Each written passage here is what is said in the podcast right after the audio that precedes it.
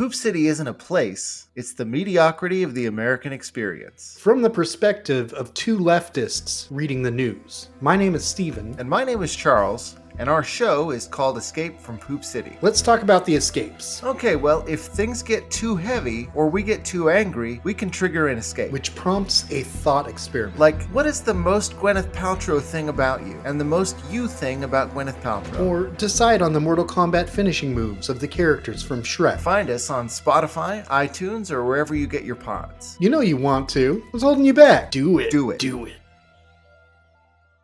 I'm genuinely a little bit upset sometimes that I'll never be able to hug a bear. Like, it seems like it would be. so, it seems like it would be so satisfying. It is. It is. Better be. They, they have a whole wrestling move named after it. Yeah, It's so so fucking relatable. like doesn't it? Though, just like, you Sean- like really grasp it. and it Sean, seems. Sean, you can hug me anytime, okay? Oh.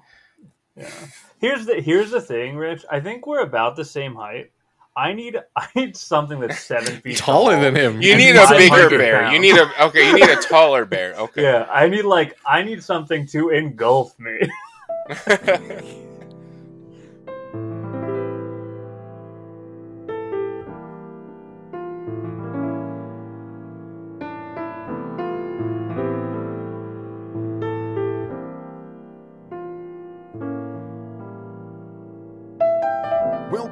Welcome to Brose. My name is Matt Casnell, and joining me as they always do are my bros. From Belmar, New Jersey, it's Mr. Rich Sweet. no ball joke this time. From Haddon Heights, New Jersey, it's Mr. Sean O'Brien. hey everybody. And on an audio feed, reporting live from Rich is Bald, it's Tim Hansen. Oh, me too. Samesies. Oh. Look. High five. Ah, you're you're over here for me. There I we go. don't fucking know You're what I'm good. doing. They get high five on a four board of screens. Uh, and two people are high fiving, and Sean's disappeared instead of giving me a high five by turning off his camera, which I really don't appreciate. He's, oh, I he's just just thought a you left me hanging. No, ah, He's like, I'm doing it. my You just can't see. it's my fault. That's right. Uh, boy, high fives, man. Virtual high fives For all the guys. I love that Oh. album. Of the guys. Suburban legends beneath the the, the urban area. Legends. I love those guys. They did a full Disney cover album. It was great. My daughter likes ska now. Nice. Oh, you're yeah. you're, You're you're raising her ska? right. Yeah, I was just like, yeah, let's listen to some ska because I'm like, yeah, I don't want to listen to kids' music right now, but this is like sort of kid adjacent, you know, all the horns and all that. And sure enough, when I, I asked her to play, I asked uh, Alexa to play less than Jake Radio, uh, worked out really well for me. nice. Yeah, worked out well. She liked it. She's dancing around and all that. And, you know, she, she likes that energetic music. Give it, give it those horns. So is, is ska the intro, and then you're gonna get her into Mastodon later, so that she can be uh, just like "Whoa," pulling So Alice. thing. What I found in listening to a lot of kids' music, it really made me, it really put uh, like the music that a lot of people I knew, myself included, listened to in high uh, college into perspective. Because I'm listening to all these like kids' songs, and I'm like, oh, this is like Rilo Kiley. oh, this is like Iron and Wine. This is like uh, Moldy Peaches. I'm like, oh, oh my god this stuff we there's kids music all the stuff we to listen to in, in college when we were all being like deep and watching garden state kids music it's all for children You're right. It was a true uh earth-shattering moment. It was like boy it was truly infantile uh that, that kind of stuff but Mhm. not all of it. Mountain goats good. Death cab eh, good. Yeah. Mhm. anyway that was that was my that that that that put things into perspective for me pretty pretty heavily. I'm like oh man this is just yeah. Anyway that was all the comments i had. Any other, that wasn't a question. I just felt like i'd talk about that for a little bit Why are we here? yeah and uh and now here we are i'm still going and nobody's helping Man, I. I tried to bring for you back. I said, "Why are we here?" I tried to give you the lead, help, in but man. nobody came I'm just No I'm help. just I'm just letting you continue to go. Like just Mm. just keep digging. Hey, everybody! Welcome to the Brose Podcast. yeah tim go ahead do the uh the thing that i always do Oh, That's about as far as practice it's for going. uh, next session when i'm out of here Welcome to the Brose Podcast for those who drink Brose and those who don't, because why the fuck not? We don't even drink Rose all the time that much anymore. Uh, but true. thanks for tuning in to listen to four bros discuss uh, some questions that are on our mind. We also love to receive questions from our lovely audience at brosequestions at gmail.com. We did that for like four whole years. So uh, send us questions like uh, our lovely listener Alex Casnell of Alex Casnell on the board of the directors. Um, minus the one the that I randomly added into the middle of that band name. Uh so yeah, let's let's let's talk about the wines. Rich, what you drinking this evening? Uh, real quick, I, I, do, I do want to give you some notes on that, Tim. That was great. Get That was, fucked. what are you that was- drinking? that was you drinking? That was Rich, great. you, you did an awesome job. You just forgot to say the premise of the show is. You I don't have to say bell. the most important word. I don't have a bell. Anyway, I'm drinking Josh. Uh, Pinot Pinot Grigio. Um, I had it left over from my birthday celebration. It's Josh. It's good. We've we are Josh stands here, so it's a good call. Timmy, what are you Matt, What drinking? are you? dr- No, shh. This is my show. You fuck off. and Matt, what are you drinking this evening? Oh, thanks for asking, Tim. I'm drinking uh, Gruber Röschitz. Uh, it's a it's a Riesling. Uh, I'm not really a Riesling guy, but again, this is the continuing effort to eliminate half drank or minimal, you know, minimally remaining bottles of wine in our house in anticipation of our move. Uh, this is a Riesling that we had for my for uh, for my daughter's christening last year. Uh, that we're still polishing off. It's a pretty solid Riesling. Uh, and uh, just a real quick note, uh, Tim. Excellent work all around. You did forget premise. Uh, premise is like one of the longest running bits on the show, and you know, I just thought that you know if you're going to be doing this segment of the show for now and for the foreseeable future, it'd probably be important for you to know that. So, otherwise, great job. Compliment sandwich. You did great. Remember premise next time, but overall, awesome job. Fuck you too, Sean. What are you drinking? Compliment So sandwich. I'm drinking uh, Urban Riesling. I, unlike Matt, am a Riesling guy, especially after dinner. I like to sip on a nice sweet wine. Uh, and this is really hitting the spot for me. And if I had one note, Tim, I would say that it's that you forgot to say premise. And I know Mm. you, you might say, I don't have a bell. Uh, get a fucking bell. I don't know. I'm glad, I'm glad you mentioned that, Sean. I was going to say something, but I'm glad that you remembered. Yeah, yeah, yeah. I'm glad somebody mentioned the fact that he forgot to say the word premise. Um, it's a good one. Yeah, you got to take ownership. T- Tim mentioned immediately, "Oh, I don't have a bell." This is one of the situations you got to take ownership of the problem. Like take ownership of the situation and and acquire the bell. Uh, make it happen. Ding. Anyway, Tim, what are you drinking? Tears. There you go. Because I'm a failure. No, you did a great Oh, job. boy. You did a great job. Yeah, It was just one single note. Like you just did Yep, a great no, job. I'm the worst. I get it. Uh, so no, I am drinking Josh's Pinot Noir because, jo- as Rich stated, we are Josh stands on this podcast, and Pinot Noir is definitely my uh, my wine of choice. Although a Riesling, a Riesling after dinner is very very good. Does Josh make a Riesling? Now I'm curious. Who knows? I don't know. Well, while I look up if Josh uh, makes a Riesling, since we've now gone through our wines and drinking wines as part of the premise of this show, ding, while we answer some questions, uh, who's got a question? I like Tim. Tim is just ta- truly taking the reins of this. one this time. I like it. I'm Well- happy about this. I was gonna put my feet up and relax for a little bit. I don't remember. I don't have to remember shit this time. Matt, you relax. Don't worry about a thing. I will. I will. Hold on. I'm gonna. You know what? You know what I'm gonna do? I'm gonna enjoy my Riesling. I'm gonna let Tim just steer this ship. We're gonna be done in ten minutes. It does. It does not look like they have a Riesling. They've got a rosé. They've got uh, a white. They've got whites and reds, but I don't think they have Rieslings. Which I think You've- we you've learned. broken my that- heart.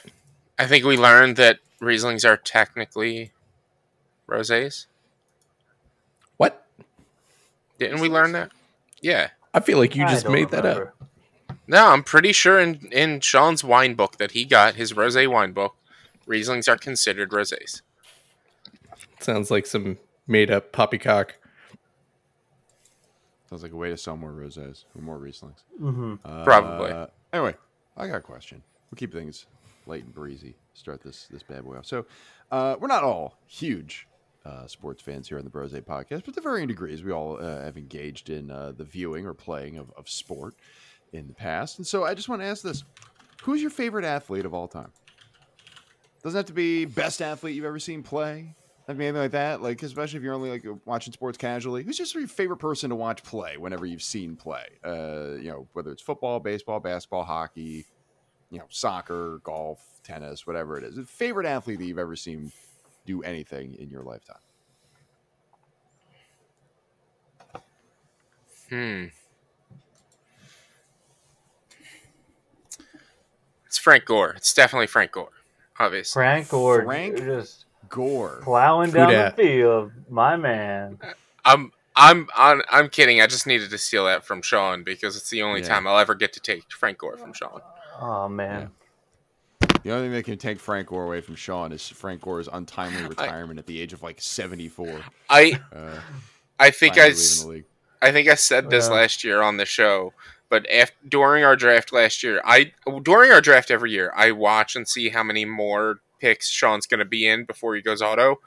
and last year, I was trying to figure out if I should draft Frank Gore before Sean does, but then I was just like, that's a waste of a draft pick. it is because you're not gonna get like I understand like You're not going to be for the bit. Yeah, Yeah, for the bit, I'm not. Well, yeah, but for the bit, I'm not going to trade you somebody good for Frank Gore. yeah, yeah. Sorry. Although I, I, I've seen you take Frank Gore like six rounds too early in a fantasy draft Oh. just to make sure that you locked him in. for sure. He came up clutch every single time I had him. He would have one good game a year when I was playing him, and that's all I needed from him, baby. All the dude did was get like 800 yards a year every single year and just just net you like a solid nine fantasy points a game. It was beautiful. Uh, Wonderful. All right. Uh, so is, is your answer Frank Gore, Sean? No, no, it's not Frank Gore. I love Frank Gore, but he's not my favorite athlete. I would say right. my favorite athlete was probably Chase Utley. I think Okay. he he was I think he was really good at his position. I don't know, and he just seemed like a cool dude and he wasn't like the best, but he's but he was good at it. I don't know. He was just like a baseball guy. You know? Like he just Mhm. did it like it should be done. Mhm. And I was like, hell yeah, man. Like I just I was Mhm. stoked I was just stoked to see him every time. Yeah, I mean, you Power could hitting second baseman, Sean. Do you understand how rare that is? Uh, you could you could also kind of say that for pretty much the entire 08 Phillies team or rosters. Like they they were all like gr- great players to watch. Hmm. Um, Yeah, yeah, I don't, fun team. I don't. This is this is a tough question because Mhm. like especially since I don't have cable, I don't really get to watch sports anymore. Look at me, like And- say if you watch somebody growing up when you were a kid, or like maybe it was from the 08 Phillies team, like if it's you know you're Shane Victorino or uh, Ryan Howard or Ch- Cole Hamels, who just Cole Hamels just got his number Oh. retired, or excuse me, he just Mhm. announced his retirement uh, a couple days ago. Is he retiring as a Philly? Uh, I think so. There, there was like a ceremony at the at the bank the night he Okay. did it. Um, and then like two nights later, uh, pitcher the Phillies just acquired at the deadline through a no hitter, which is pretty sweet. Oh yeah, that's was sick. Got the no, and that's the same game where the batter was his first at bat, got a home run. It's the first time his in like dad's like crying in the stands. It Yeah. beautiful. it's like the first time that happened in like thirty or forty years for the Phillies. It's wild, wild. Um, I'm having yeah. Uh, you know, I didn't really watch a lot of of basketball, but Allen Iverson was really fun to watch. hmm Iverson's a good pick. Iverson's a lot of fun. And like he was like, because the Sixers have been irrelevant for a long time, like a, a solid decade plus. Uh, by the time he rolled around, Yeah, and I mean they were awful. Like I remember when I was a kid, one, one of my favorite players growing up was Shawn Kemp on the on the Seattle Sonics, because the Sixers were so bad. I was like, well, there's no one. You know, like, really excited for Clarence Weatherspoon? Like, no, no, come on. Uh, and then Iverson came along. My dad was like, my dad was telling me, I was like, I don't know, five or six or something when he was drafted, and he was like, uh, look, look, this this guy's really good. Like, Maddie, you're gonna you're gonna like this guy, and he was awesome. He was an incredible and, and uh, like obviously huge culturally for basketball, but also just uh, a blast to watch play. So I, I completely get that, Rich. Hmm. Tim Henson, what do you think? What's your favorite athlete that you've ever seen? I mean, there's just like so many options, so many choices because you know I'm a I'm a big sports fan. Oh all yeah, the all, all the sports. Mm-hmm. Um so of course, naturally dude, I don't fucking know. I don't I don't know. I I give like zero fucks about sports for the most Mm. part. I found Tiger Woods very entertaining for Mhm. such a boring fucking sport Mhm. that is Mhm. golf. Mhm. Um, outside of his extramarital shenanigans and shit, uh, I thought he was just a genuinely uh, entertaining sports individual. Even while He's golfing. like one of the fir- he's also one of the first like genuine athletes to be super successful at golf because like you actually look at me like, yo, Tiger's fit.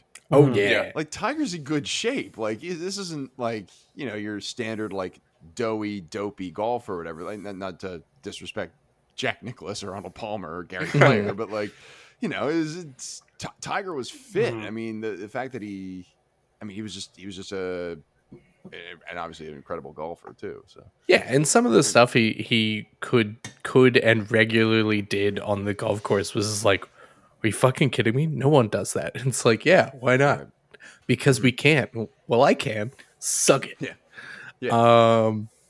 Well, he had the whole mystique about like he always wore the red on Sundays because Mhm. he was like, and that was like always threatening. Like, oh, Tiger's got the red on. You know, he means Mhm. business, and he always kick everybody's ass on Sunday, like the last day of the tournament. Um, Yeah. That that and uh, Chad Ochocinco. I I just thought he was hilarious. I guess that's the first time I thought about Chad Ochocinco in a long time.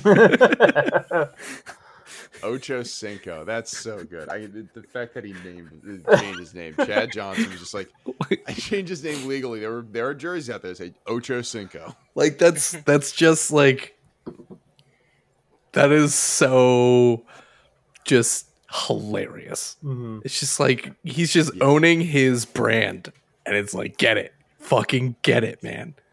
and like he's it from that era like that era of football was like chock full of receivers with gigantic personalities like you had terrell owens Mhm. and Mhm. randy moss and like these these guys who were just huge bombastic person joe horn like guys who were just extremely entertaining to watch and it was also before the nfl started cracking down on stuff so like Joe Horn could go and pull like a fake, pull a, a cell phone out of a, you know, the little pad that's underneath the. You ever see this? Uh, Joe Horn did a touchdown celebration one time where he hit a cell phone under one of the that little padding that they have on the Mm. uprights. And when he scored a touchdown, he ran over and pulled the cell phone out and pretended to make a phone call, like on the field. He got fined, uh, but it was hilarious. It was so good. Yeah. yeah. I mean, as long as I didn't have to hide my dog from any of them, that's great. See, here's the problem: is that I'm one of my the, the one that came to the top of my mind was Michael Vick, Ah, He's I mean- and dynamic player. Yeah. incredible, incredible, and like uh, so. uh, And Sean, this actually brings up. So I remember having a conversation with with Jacob uh, Mhm. about this, and and Jake was explaining like, oh yeah, Lamar Jackson's better than Michael Vick is. I'm like, no, he wasn't. I mean, he's like, no, he is. Like he seriously is. And I'm like, look, you don't understand. Like, if you take the two of them and just put them side by side, yeah, there's is a pretty decent chance that if you took Lamar Jackson and Michael Vick, that Lamar Jackson might wind up being a better quarterback. But you have to Mhm. understand it's also about the marginal difference between Michael Vick and the next best quarterback at doing what he does versus Lamar Jackson, next best quarterback doing what he does. Because like the quarterback Mhm. position has evolved, and the reason it evolved is because Mike Vick came into the league and was just faster than everybody, like just mo- running for like 200 yards a game, throwing for 3,000 yards, and running for a thousand in a season.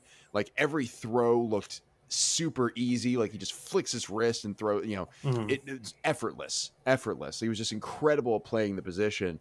And by the time he got to Philadelphia, uh, after he got out of jail, uh, he he was physically he was not the same player. He was a you know he's 30, 31 years old at this point, but he was a little bit more receptive to coaching and learned a little a little bit more of like you know just being the quarterback and running the playbook Mhm. and everything like that and that like 12 games he played for the Eagles in his first season with their first first real season with the team I think it was his second overall when he was just like he was a video game pl- character like he was that video game character and even before that when he was on Atlanta like he broke Madden like he broke Madden. Like I remember playing with him in Madden in like Madden 04 and there's a play that you my that you run with the quarterback spy.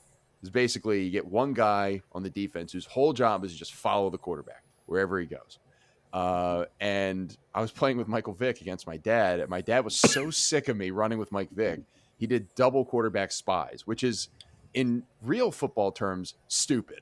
You shouldn't do two quarterback spies. It's a waste of time. but he put two quarterback spies on me because all I would do is run with Mike Vick.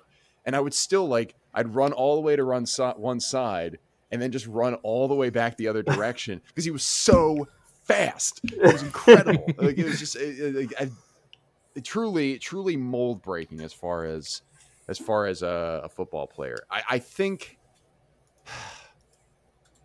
I think it would probably be Vick, and then as a runner up, if I'm going to pick somebody local, I will say Shane Victorino from the Phillies. Mhm.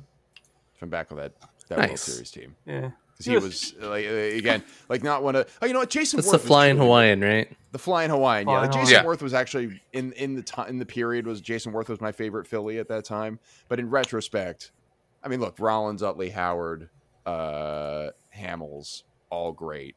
Um, but yeah, there's some Victorino was like that tier below where he's like he's not a superstar, but he's a really good player, uh, and just does a little bit of everything really well. So Hmm. I, I really liked him on that team.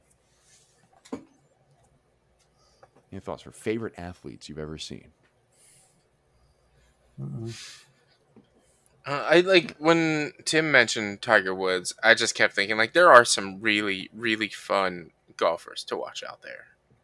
Mm. But honestly, yeah, I other than um yeah, other than Iverson, I can't really think of any.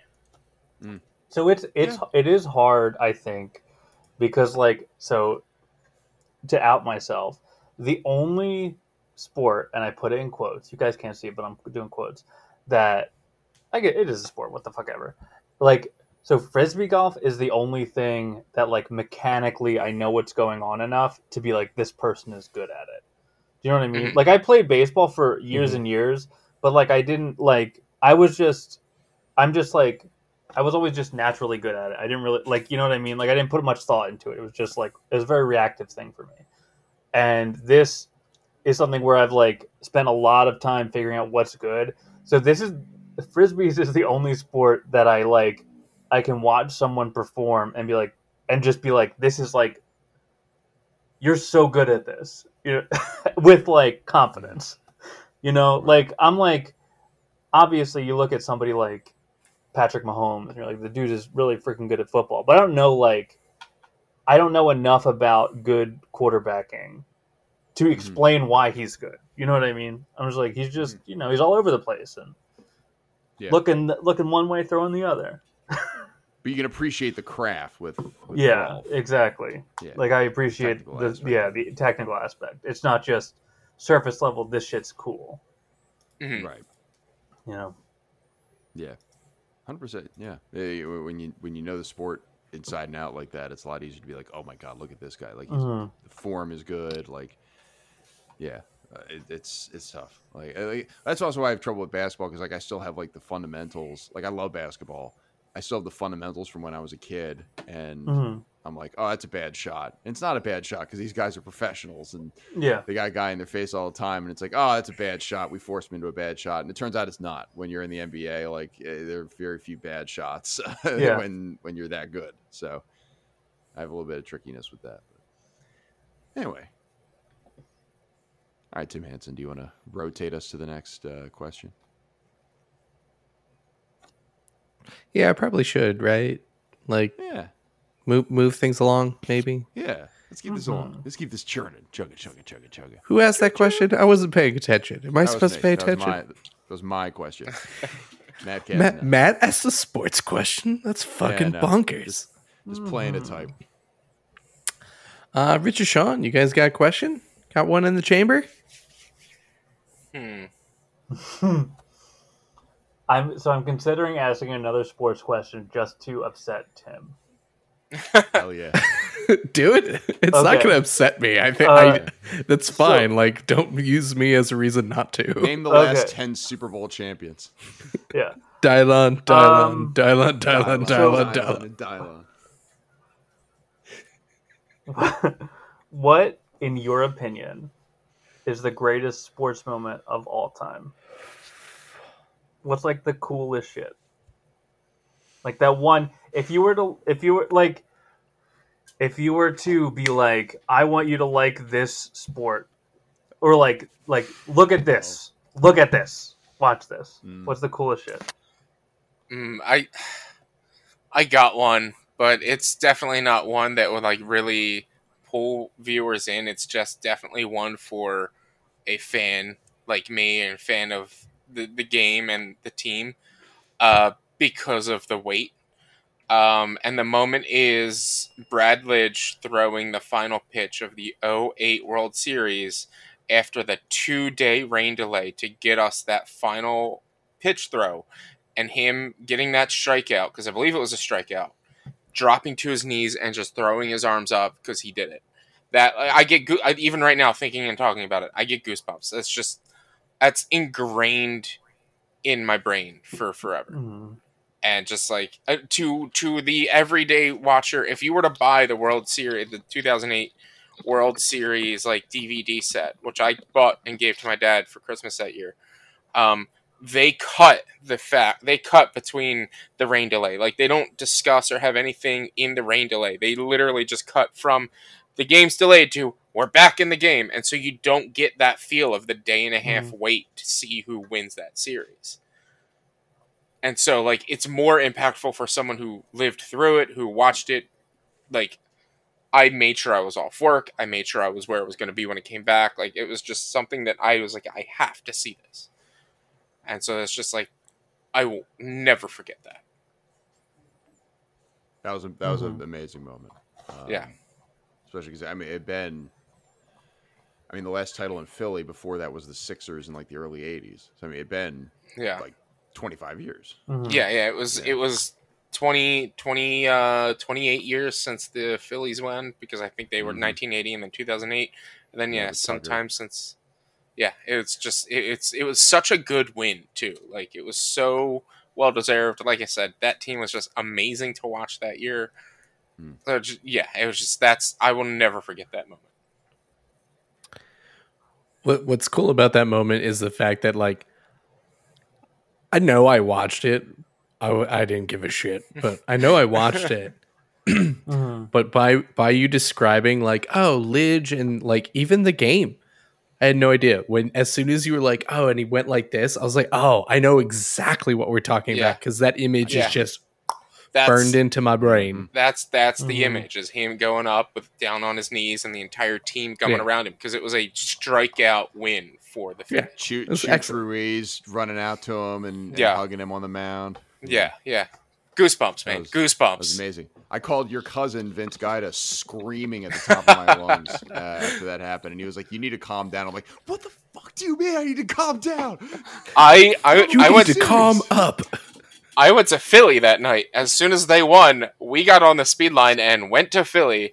I Yeah. saw the riot police coming out of school buses. I yeeted myself out of there. I was like, "Fuck this shit, I'm out." I climbed a crane because I was going to Drexel. Oh boy, that was that was a a great night. That, Yeah. uh, that night. Whew. So, I've got one that I lived through, and I've got one that I didn't live through that I just think is amazing because it Mhm. it's just an amazing story. So, the one that I lived through is the Eagles winning the Super Bowl a couple years ago, um, which was just remarkable because the, the football is my favorite sport. Um, it was one of those things where like the Eagles kept getting you know the the football the, the metaphorical football yanked away from them every single year when I was in college, shortly after the Phillies won the Super Bowl, uh, the Eagles were one game away from making the Super Bowl and lost. And an hour later, I had to listen to all my Steelers fan friends go crazy because the Steelers went to the Super Bowl, and then two weeks later, they won the Super Bowl. I had to be in the damn city, and I couldn't go home to see the Phillies parade, but I did have to be in Pittsburgh for my news writing class to go cover the freaking Steelers parade. It was just salt in the goddamn wound. Um, so tough sledding.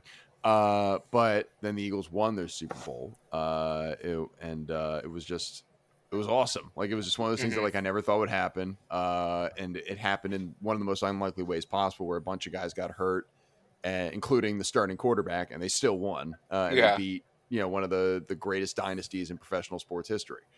So it, it was a remarkable story. So that was the one I lived through. The one I didn't live through, that I, I think. Do you guys? So you guys know the obviously you know the Miracle on Ice, correct? Uh, Mhm. in the The 1980s hockey team. Yep. Fuck So- you. That was going to be mine. no, no, no, no, no. But I'm Ah. not taking that one Okay. because a few years prior to that, the, Re- the Soviet Red Army uh, did a tour of NHL teams, and they came over to the United States. I can't remember what the impetus was because it's still the Cold War, uh, but they said they're going to do a bunch of exhibitions against actual NHL teams. And they just beating the shit out of all these NHL teams, like yeah, like the original six, like all the the big powerhouses and everything like that. It's 1976, and they go in, to, they go to the Spectrum, and they play the Philadelphia Flyers the Broad Street Bullies, expansion team, fresh off of two straight Stanley Cup titles, January 11, 1976. And uh, the Flyers, so amazing for two reasons. One, because the Soviet Red Army, this unbeatable, you know, killing machine of hockey, uh, had was mostly a finesse team. They were big and strong, but they were a very finesse team, and the Pro- Flyers were the Broad Street Bullies. And the Flyers were so physical in the first period that the Soviet coach pulled them off the ice and made them go back to the locker room. They're like, "We're going to refuse to play you guys because you guys are playing unsophisticated hockey, and we're going to get all our guys hurt." They were cowards. The Flyers made the Soviets ran, run away. They made them run away, and then they came back, and the Flyers beat the shit out of them and won four to one. Uh, they were the first NHL team to beat the Soviet Red Army. And again, to confirm, this is a single NHL team of I don't know how many NHL teams there were in the mid '70s against the best hockey players in Russia in the Soviet Union, and they won. That's great. And they won handily in front of the, s- the, the the entire uh, the Spectrum fans. It's a great story. If you ever get a chance to to, to watch clips of it or, or read about it, please do. It's a, it's a really remarkable story because everybody talks about the Flyers and like they're a bit of a sad sack franchise now, and they get a lot of crap and rightly deserved for the way they've handled the franchise. It's like oh they haven't won a Stanley Cup since 1976 uh, 75. It's like yeah, but guess what? We beat the Reds. we took down the Soviets, man. We with Flyers ending the Cold War. That's what I. That's That's what I heard. We I did told not Mother know. Russia to suck a dick. Look at the- It's it's it's really crazy. Like it's it's one of those things that like it's it's. If I didn't watch, the- I watched a special with my dad when I was like ten or something like that, and I'm like, this really happened. It's- it seems too. Uh, it's completely unrealistic, but Mhm. anyway, it's a great. That's that's my favorite. Didn't live through it. Uh, sports event. Mhm. What about you, Tim Hansen? What's your favorite sporting event of all time? I mean, I was going to pick the 1980s. Um, Do you believe in miracles? uh, the Miracle on Ice, just because, um, like, I've never particularly cared about sports. Um, it's like I'll watch a game and be like, yeah, that's cool. I have a basic gist of understanding, and for at least a few years, I could pick out one person on the Eagles team and be like, Darren is on the field Mhm.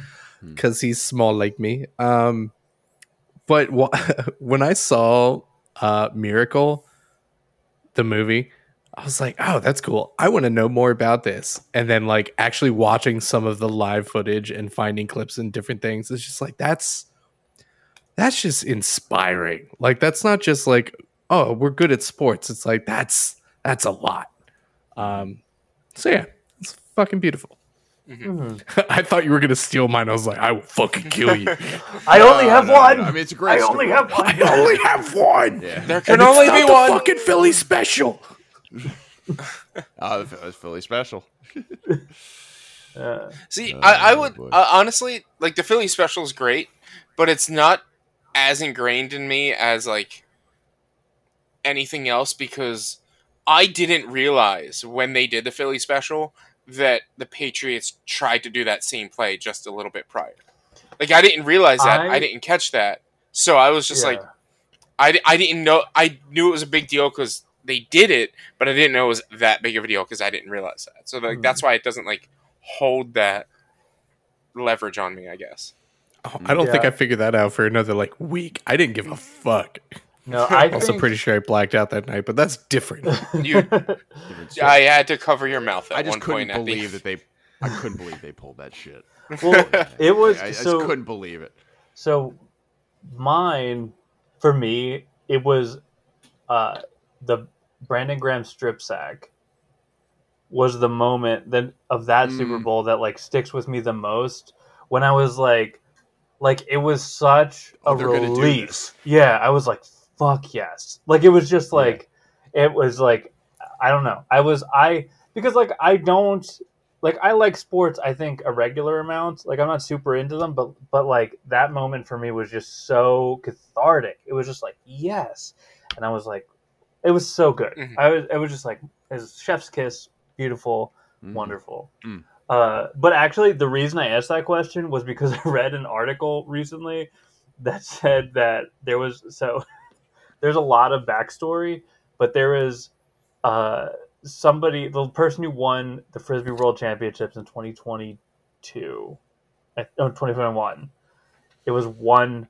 It was one shot, and it was like this deserves. This is technically more impressive than every other sports moment, and I was like, that is such a take that you but man it's so funny being in in like a a very uh, isolated um a very isolated community like frisbee golf because in the community it's like this is the most important thing but it's like guys let's be real like your man threw a frisbee into a metal basket from 200 feet away and hell yeah that's that's special but like come on what, what are we doing here The greatest moment of all time.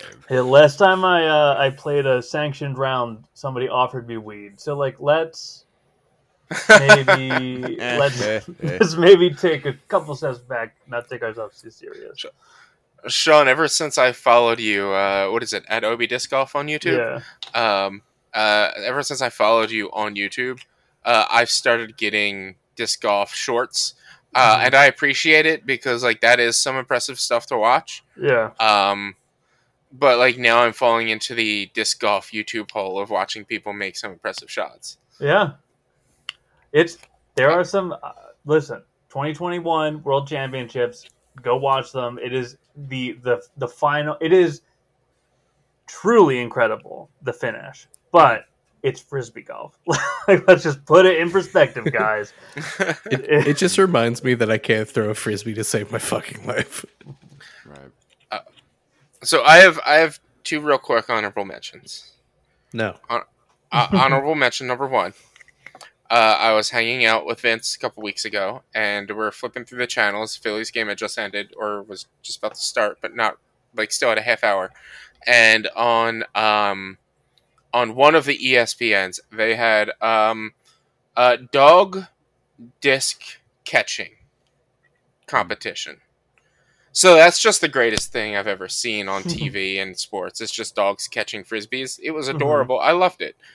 Uh, the other one, and this this this is the other uh, like minor, I guess minor um, uh, uh, uh, uh, thing was um, at the end. It was the, the last shot that Michael Jordan was making against the Mm. Monstars when he was able to stretch his arms all the way across the court to dunk that last ball to win And here I- against the Monstars. How do I And mute here I thought Rich you were going to talk about Bryon Russell getting taken to the floor when Jordan hit that shot against the Jazz. You're like, no, it was when he dunked on the Monstars.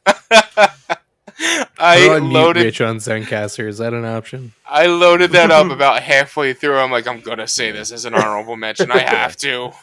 When Jordan crossed up a, J- an actual player on the Jazz, no. But when he dunked on the st- the, the cartoonish spirits of Muggsy Bogues, Shawn Bradley, Charles Barkley, Kenny Anderson, and all those guys. That's that's the oh Patrick Ewing was the other one. Oh my god, what a who's who. Oh boy. All right, Tim Hansen.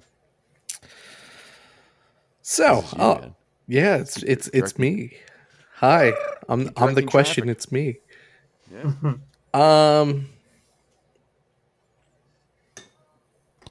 All right, we'll go with this one. So, what's what's one lesson that your job or your career has taught you that you think everyone should learn at some point in their life? It can always be fixed. career or something? Okay. It can always be fixed. No matter what error you make, no matter what mistake you make, it can always be fixed. Hmm. I work in finance, and I, if you make a mistake on somebody's loan, if you make a mistake on somebody's important financial documents, that can that's going to be caught. It could be caught, and you can fix it. You can you can you can always be fixed and it's sa- with life if you if you make a mistake it can always be fixed like all right maybe the fix might not be the fix that you want but it can always be fixed it doesn't have that whatever mistake you made doesn't have to ruin your life it can always be fixed Hmm. Trying to take everything personally. It's literally just business. Uh, you're you're working with people in a professional environment. Uh, you know, you can make pleasantries and get to know people and know their families a little bit and all that. But like, look, at the end of the day, you're together uh, to get work done, and sometimes you're gonna wind up butting heads. And you know, especially if you work with the same people on a consistent basis in your area or another area of the company or or whatever it is. And uh, look, as long as you maintain respect for each other in that respect, like that's the most important thing. Like there are plenty of people that I work with on a day to day basis where we get into like not arguments, but like you know, hey, they're they're coming at things from a different angle than I am, and you know, I've got a different perspective, and they've got a different perspective, and you know, there's a there's a push and pull, and at the end of the day, hey, next week you're you're gonna have another deal that I'm working on, and we're gonna have to work together on that. So why be an asshole when you could just say, hey, look, literally, it's not personal, it's just business. It's the way it goes. That is a great fucking point. hmm Um, I've been I've been dealing with that a lot this week, and uh, not knowing it at the time of starting this interaction, but finding out about halfway through, uh, I was I've been butting heads with like the VP of an entire product line uh, in industry for my company Mhm. uh, all week. I found out like two days in, and I was like, uh, Kip, because my boss's name is Kip. Kip, did, did I fuck up? He's like, no, you're doing good. I was like, should I stop? And he's like, are you wrong? No? Then don't stop. Don't stop. Can't He's stop being an asshole. You're just providing facts about him being wrong. It's like, okay. But the, the other guy was getting very defensive. He's like, who even are you? It's like, does that fucking matter? Am I wrong? Man, I got I got big boyed a few times in the beginning of my uh, when I was working at another bank. Uh, I got big boyed a few times, and it was like there were a couple times where I'm like, I know you're being a jerk, but I'm just gonna forward this to my boss. like it's just the way it goes. But like it, it's it's it sucks when it's like, oh, dude, you're like whatever, like senior Like, vice president or whatever. so much of my current role is essentially telling customer service, hey, you guys are fucking idiots. Here's what you fucked up. Fucking fix it. So I was already kind of doing that in, you know, professional, uh, like businessese. Uh, except I didn't realize that the person who joined the conversation was sticking their foot even further in the mouth was important. I was like, here's why you're a fucking idiot. Oh. Um, Sean? Um, I think. Uh oh, it's that man. Nobody is. Nobody's good at everything. So, like, your doctor could be a dumbass, right? Like, you are. You can be an expert in certain things. A good example is my boss, whom I am very fond of. He the the system that we use to do a filing. He has not learned. He has been working there for 12 years.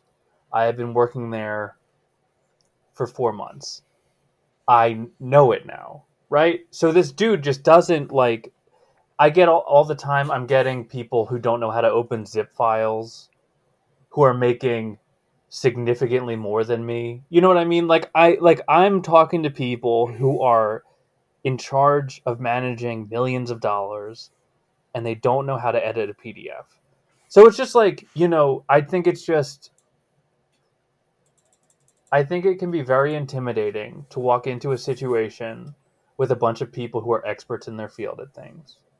But like just it's it's kind of my version of giving a speech and imagining everyone is naked is uh being like talking to my boss and telling him how to copy a formula into an Excel cell, like a cell in Excel. You know what I mean? Like just figuring out how to make a drop down menu. It's just I I think everyone know is that nobody it demys- everyone is demystified. We're all on the same level. Nobody knows what's going on half of the time. You can know they like they they know so much about the regulations around mutual funds that it isn't it is insane and i will never know as much as them and that's great but i know how to operate a computer and so like you know it's gives and takes mm-hmm. so i think it's just i think it's just like especially i have a hard time where i feel like everyone everyone is an adult but me in situations but when i take when i take a step back and i'm like okay like I know what I'm doing, and also I can attach a file to an email. I'm doing good. We're all doing good. Everybody's doing good. I would also say this is more general life than just um, workplace specific, but I think it's it's impactful for the workplace as well. Um, the only the person who is most interested in your minor failings on a day-to-day basis is you uh, and your the the idea the because I, I have a tendency to catastrophize a little bit and be like oh I messed something up in this in this write up that I did, or I, I, forgot to include this. Oh my god, it's the worst thing that ever happened. And you forget about all the other times you've gotten positive feedback or, or reviews mm-hmm. or whatever like that. And um, and you know, and, and, the fact of the matter is, is that everybody's got their own life. Everybody's got their own job to do, uh, and not everybody, and not every conversation that somebody is having on the phone or in an office is like them secretly talking about something that you're doing. uh, like uh, it's it's everybody's got their own stuff to deal with. Like it's mm-hmm. it's you know you're don't spotlight yourself unnecessarily. I guess do a good job, yeah. but don't spotlight yourself unnecessarily mm-hmm. in that way. Yeah, you're that not was, the main character. That was something I actually said, kind of said to one of my coworkers today. She um she's been helping me out with a task that I've just been overloaded and overwhelmed with, and like I used to only be able to do about 100 and 120 a day. Now I'm able to bust out about 200. She's been doing an additional 100, but it feels like we're still not getting any headway. Today, she she did not have the time to help me. And so she emailed. She's like, "I'm so so sorry. I don't have the time. I can't do any. I can't do any. Blah blah blah." And so I immediately called her and I was like, "Never apologize for not being able to get work done. You did your best. Don't be sorry for this." Don't worry. You didn't get it. You didn't get it done. You didn't get it done. It's fine. Never apologize for that, because you did what you could do, and that's that's all that matters. Mm-hmm. Um, all great advice. Wonderful piece of advice. And I was trying to figure out like kind of a balance between the two perspectives in my head when I thought about this, which one is significantly more self-serving, which is CYOA, uh, depending mm-hmm. how you interpret it, and like cover your own ass is very is like on on the very surface is just like I have to protect myself. Fuck everyone else. Um, and I never took it as self-serving as that so much as just like I am putting as much effort into covering all bases and making sure nothing falls through for us. It's just that I'm also not also, but in that making sure that there is zero way that this comes back to me failing on my part. Um I've kind of moved away from that thought process and more kind of gone to over the course of my career gone to trust but verify um which I, I i missed one of those this week and i was like fuck so my friday was very hectic because i forgot to verify i trusted that someone who's been working for this company for a few years versus my couple months did the thing that i explicitly told them to do and they went, "Oh no, I did this other thing." I was like, "Fucking why?" But trust but verify. Honestly, that's just good business advice. I would say that's good life advice. Necessarily, because that could come across as very paranoid and untrusting. Yeah, I don't. I kind of rambled on that one a bit, but hmm. like, trust that people will do the work, but also like just an extra check in and be like, "Hey, did this get done?" at some point down the line or like following up and like oh did this purchase order get updated with the wrong information oh it got updated with something completely different the fuck Hmm. instead of just assuming it got done Right. Mhm. Good. Professional advice. We could be career coaches for sure. Toads. Each and every one. i i can't even pick a fucking career You don't need that. You don't need that. i do hey All right, rich got a question for us Oh, it's me. it's me. you Oh boy. bring us home Um, bruh It's you. Crumb Man. I guess you know what I don't. I don't know how well this will go. I don't know this. This. I'll, I'll ask this. I don't know if this is going to be a good conversation or not, but I'll ask it anyway. Um, beyond just because it tastes good. Uh, for specifically Tim and Matt, and I'll answer myself. Uh, why do you eat meat? And Sean, you can answer the opposite. Why do you not eat meat? Um, beyond just because it tastes good why why do you eat meat or why do you not eat meat uh, i came up with this because i was having a conversation with someone a few months back. This is this is an old question i've had for a while. Um, where like they had mentioned well you you eat meat because you like it. And i'm like i actually don't really very much enjoy like i'm not like a crazy meat eater. I don't love meat. I eat it because it's cheaper than eating it's cheaper and more efficient than eating for me at least than eating fresh veggies and, and, and, and eating vegetarian it's it's it is more economic for me to eat meat than it is to eat veggies and eat vegetarian. That's why i eat meat. I primarily eat chicken which is the least meaty of all meats uh, chicken and turkey. But um, yeah i don't actually totally like meat. I just eat it because it's more economic. And so it's this is more of like i guess a thought process on why do you is there a reason why you like why do you eat meat besides just because it tastes good and sean you've probably told the story about why you don't eat meat anymore but like Hmm. if you, i don't know how you can comment on this And like i said i'm not sure how a conversation like this could go but boom there's my question Um, I would argue that the price per pound of pretty much any vegetable that isn't organic, because that just multiplies the cost of anything by 20. Uh, price per pound of almost any vegetable is definitely more cost effective than buying meat. Or cost The effective process- per pound, but is as filling as as a Yeah, particular I ounce of, of chicken. yeah. Is it more filling? The fact that it will physically take up more space and provide whatever nutrients. I, I don't know, yeah. man. That's that, Uh, that's but- why. Uh, but, I know like- that's why like, people don't so- feel filled up by uh, by Cheetos.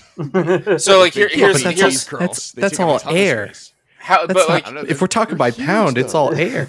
the the idea though is I how love much that Matt's trying to correct me while sock puppeting his little hand stretching thing. So How- how- huge.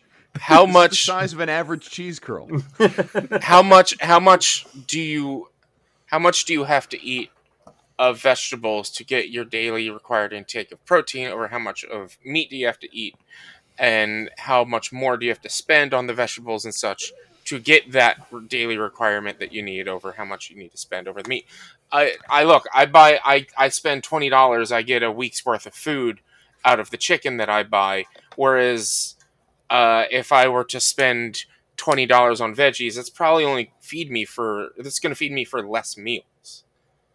It's more. It's more financially economic for me to buy the family pack of chicken, cut the chicken breasts in half, cook them, and I have two meals a day for a week and a half, or for a week. If I was if I was going to play both sides, so I always come out on top, I would argue that maybe you can have legumes as well. Uh, legumes are quite filling. Uh, Yeah. and and that is you Give me that soy, baby. That.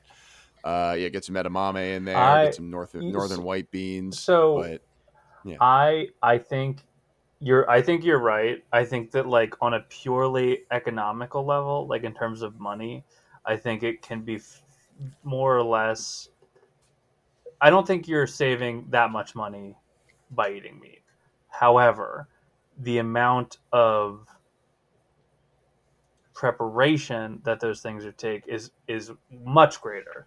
Like in order to to like to really get the the cost effectiveness, you'd have to buy like dried beans and then marinate them overnight. And like people just Mhm. don't have the time to do that. You know, Yeah. I think it's it, there's also a time investment, but but I think um, no, I yeah, I think I'm in a you know I'm in a privileged space where I can afford to eat like basically the exact same as anybody else, but so I have meat substitutes, so like some of my meals just cost a little bit more. Um, and I only don't eat meat for the environmental reasons. That's it. Mhm. I think if if we found a if there was a net like carbon net zero way to eat meat, I would 100. percent I don't think there's Yeah. any and obviously like um you want to ethically grow your meat, like not factory farm your chickens or whatever. You know, Yeah. try to I mean, that's treat the animals humanely, I guess. But that's a lot you. of but the it's reason. most it's mostly environment. It's mostly the Yeah. environment. Uh, that's that's a lot of the reason why I like I stay away from beef as as as much as I can because that is the worst on the environment is the beef industry when it comes to food production the beef industry is the worst on the environment so it's like all right well that's it i mean i'm just one person so how much am i really helping cut that down but it, i'm, I'm Your doing my vote best matters, to play my part Rich. Yeah. Um, no, I completely agree with what John was saying. Uh, that was actually going to be the next part. Is like I disagree the economic differences that much, but preparation and getting it to a essentially finished meal is very drastically different. Um, which is kind of my reasoning behind enjoying meat more and eating meat more often. Is just like I'm lazy as fuck. that's I know how to cook good reason I know how to cook pork. I know how to cook steak and uh, the variety of its cuts in a couple different ways that are all going to taste delicious. Less familiar with chicken, but I can chop that shit up and throw it in something and it'll be fine. Like those are things that I am comfortable doing and I don't have to think about it. I'm lazy. That's it. Mhm. Like Salt I'm and down for a on that, vegetarian meal that I know, but like the effort, the production costs, not production costs, the production effort. I'm fucking lazy. Yeah. Yeah. So I'm gonna get real haughty here. There are five days a week where I don't eat any meat at all. Uh, Nice. And and so it's just not part of my meal plan. Uh, and so for me, the, the the question being, why do you eat meat if not for taste? The answer is probably no reason. It's for taste. Uh, because for me, like I'm I'm eating during the week, and and look, I didn't I didn't build a meal plan with the idea of being like I'm gonna be super sustainable or anything like that. It's sort of a nice byproduct, and I try to, you know, it's a nice thing to keep in the back of my head. Um, but come the weekend, where it's like, you know what, I've eaten pretty well all week. I just want, I want some fried chicken. All right, You know? I want a burger. So it's, it's sort of like, hey, I want it because it tastes good. Like chicken is nice and filling and tasty. Chicken wings are delicious, and I, you know that's I sort of associate that with like Sundays in the, in the fall. You you put on the birds and have some chicken wings and have a beer. Like that's it's it's it's rewarding in that way, which is not the best reason to eat food if it is not uh, uh, considering the the ethical ramifications both from a animal rights perspective and from an environmental perspective of eating meat. However, that is, if we're being honest, that is the reason. It is because it tastes good. Uh, as Tim and, and Rich have alluded to, it is is fairly easy to prepare. Like you can get crazy with your preparations of beef or pork or or chicken or what have you, or you can just salt and pepper, paprika, cumin, garlic pepper powder, onion powder, all that good stuff, and mix it up and make it taste real good. You can do that too. Uh, it's just it's tasty. It's it's a nice reward, and and and it's if you don't eat it every single day, it can come up as somewhat decadent as well because it's like, Yeah. oh man, I'm eating a burger.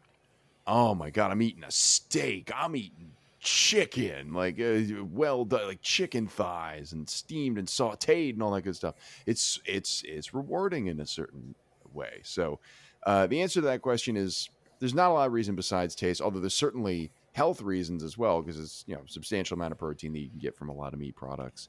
Uh, and if you eat pork, a lot of saturated fat and sodium as well, which is extremely important. Uh, to work Um, nom, nom, nom, nom. Which Yeah. I, I honestly didn't realize how important sodium was back in the day. I I was Extremely. always told I was always told like no salt, low salt diet. I did not realize that you actually do Yeah. need some sodium and salt. Uh, but I, I You need feel to like suck out all the potassium from your body by just pounding salt. Yeah, I mean the I- problem is we just consume far too fucking much. yeah yeah. Mhm. Um, but honestly, I feel like as as a reward or a treat is a non taste an- as a good non taste answer. You have it as a reward. You have it as a treat. Like yes, it's because of the taste, but it's you you did good the rest of the week, so you're going to give yourself a reward. I I, I'm gonna I eat some think that's turkey bacon tomorrow morning. It's gonna be great. yeah. exactly exactly. Meat is so good. I want to be very is. clear. It's- it is It so is. good. It is, and that's why like I wanted to put the caveat of besides taste, why do you still eat meat? Like it's we all know it tastes good. We've Yeah. all been meat eaters. We all are or, or are meat eaters. Like we all know that. Like I, I'm at the point where I kind of want to be like Matt, where I'm like, you know what, Monday through Friday, no meat. And I was for a while, uh, pre-pandemic. I was doing, I was preparing meal prepping on meatless Mondays and just eating that until it was gone. And once that was gone, then I would do like whatever meat stuff I would buy, or if I went out, I would get meat stuff, and that's it. Because that's especially since I also have to look out for celiac. It's easier just to be like, well, I'm not going to worry about the meatless substitutes and the pasta dishes. I'm just going to get me that meat salad or like that that chicken Caesar salad or that whatever I can think of. Meat salad is this epic mealtime? Are we bringing You know- it back? I mean, it's still around, surprisingly. Is it really? Yeah. No fucking way. Years ago, my wife and I found a recipe for steak Caesar, which is literally just a chicken Caesar salad with steak in it instead. and Mhm. it's just like, holy shit, that's great. It was Yeah. really good too, man. St- Mm. It's it's it's sort of cheating because like Caesar salad, sort of the ketchup of dressings, where it's like, yeah, man, of course you put freaking Caesar salad on a meat, yeah, it's gonna taste half decent. But man, steak Caesar is, My It is so is good. really good. my Really mom good. uh back pro- bro- when I was like early early to mid 20s she would have once a week or, one, or once a month she would have salad nights with like the whole family and it would just be she'd get a bunch of salad lettuce and whatnot and then it would be like she would pretty much make a salad works bar at her house and like here's pasta here's this here's that make your own salads and she would have steak she would have chicken and be like put whatever you want on it and it was great. I loved it. I let me tell you i love a good salad. I love a good Mm. salad. Hmm Especially good meat salad. Yes, Yeah. meat Sorry. salad's great. I would argue the current iteration of Epic Mealtime is not Epic Mealtime. It's just one dude who doesn't want to let it fucking go. Yeah, well, yeah it's uh, the beard dude, right? Yeah. It, Yeah. The, the face of it is pretty much just doing his own thing because everyone else uh, got mad at him, told him to go fuck himself. So it's been pretty much just him for 10 years. yeah, yeah. Tough deal. Yeah. Any thoughts on the meat question? It's No. delicious. It's it's tasty. It's delish. Wife got me another uh, box of hot ones, hot sauces for the upcoming uh, Nice. Nice. football season. So at the new Shake Has, no, we could use some people to come over and eat some hot wings. I'm just saying. I'm, mean, I'm, I I'm have a, always free. I may have a hot sauce gift for all of you that I've had for like four months and just still haven't seen you to give Four you. months. I thought you were gonna be like four years. Like it was No. since you since since before the pandemic started. Uh, well, it's been at least five months because I was still with the McAndrews at the time of receiving it. And and and now you have Richie, who's been dealing with severe acid reflux for the last fucking five six months. Like, man, I can't wait to have these hot sauces and kill my stomach again. You're gonna eat it Like- and you're gonna like it. I'm I'm legit excited, but I'm also like, shit. any uh any other takes? I think I would- Tim. sh- Sorry, go ahead, Rich. I was gonna say I, I I think that's a pretty good show, but Tim, I think one note that I would give you Hmm. is that you did not say premise at the beginning of the episode. Hmm. That's it. The rest of the show is great. You did a wonderful I don't. job. I had almost forgotten that I was going to bring that up at the end, but I appreciate Rich going into that once more. okay. Yeah. Yeah. Sean, any notes? That's good feedback. Uh, nah, just the premise thing. I think otherwise it was pretty good. Yeah, I think Rich and Sean are spot on. I just want to echo their points uh, on on this regarding the uh, the premise situation. Uh, Yeah, otherwise, I- great job, Tim. Good job. Golf clap. Excellent. I don't know how to do an outro, so I'm just gonna uh, say uh bye. Great. Really cut some time off of that. Let's it's it's plugged time, everybody. It's not Brose plugged time. Podcast is on all major podcasting platforms. You got da da da da. We're on Facebook at Brose Podcast, Twitter at Brose underscore podcast, Instagram at Brose underscore podcast. Listen to our show anywhere five podcasts are bought and sold. Questions can be emailed to brosequestions at gmail.com. Mary O'Brien compiles our listener questions. Tess Riley edits our show. Shannon Vogel designed our world famous logo. You can find Shannon's work at Shannon Vogel Photography and Art on Facebook. Excuse me, it's Vogel Art on Facebook uh, or at our shop on Etsy.com. And our theme music is the song When by Steven Siebert, whose work is on the Free Music Archive. It is time for plugs. Rich Sweeten, Twitter, all your stuff, and get it on. At B underscore walnuts on Twitter, and you can check me out on twitch.tv slash B underscore walnuts for video game streaming Monday, Tuesday, Thursday, and Sundays. Uh, my schedule will probably be all over the place during football season, depending on what I'm doing during the games. Um, but also, you can check me out uh, on Podquest, the weekly nerdy talk show, where all podcasts are available. Sean O'Brien. Uh, you can find me on Twitter at Hey It's SOB. You can find me doing frisbees at OB Disc Golf pretty much everywhere except Instagram where it's OB underscore disc golf. And I would like to uh, shout out Tess. I forgot to shout out her last episode. But the two episodes, I guess it's 80, what are we on? 84 now? This 83? The 2nd and third episodes of the 83rd session were an absolute mess, mostly thanks to me, and she absolutely crushed it. You could not tell that I gave her like four separate audio files that were missing pieces. Amazing. Ah, yeah, this is that one where Absolutely you kept getting losing your Crushed connection. it. Well, this this one's 85, right? Yeah, so it's been So 84. Was it 84?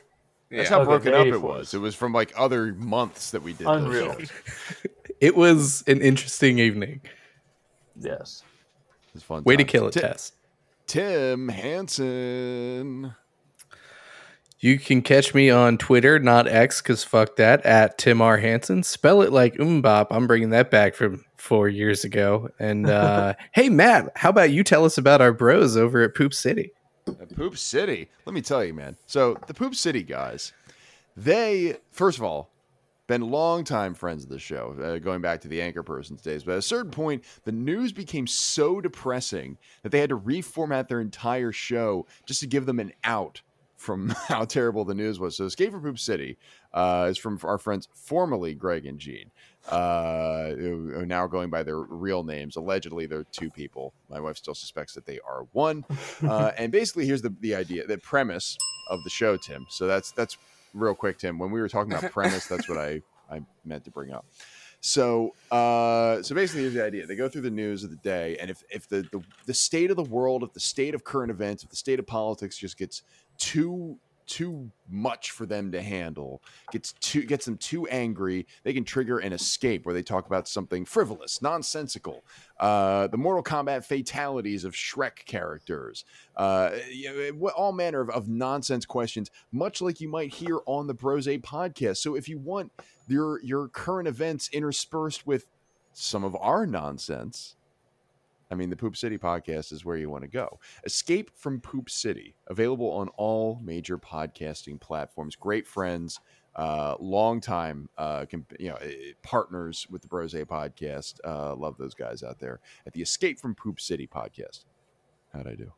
Did I do all right? You, you did great. Did I do- No Great. notes. no notes. Are you sure? No, Did I say premise enough? Yes. Should I Mhm, say again? Certainly.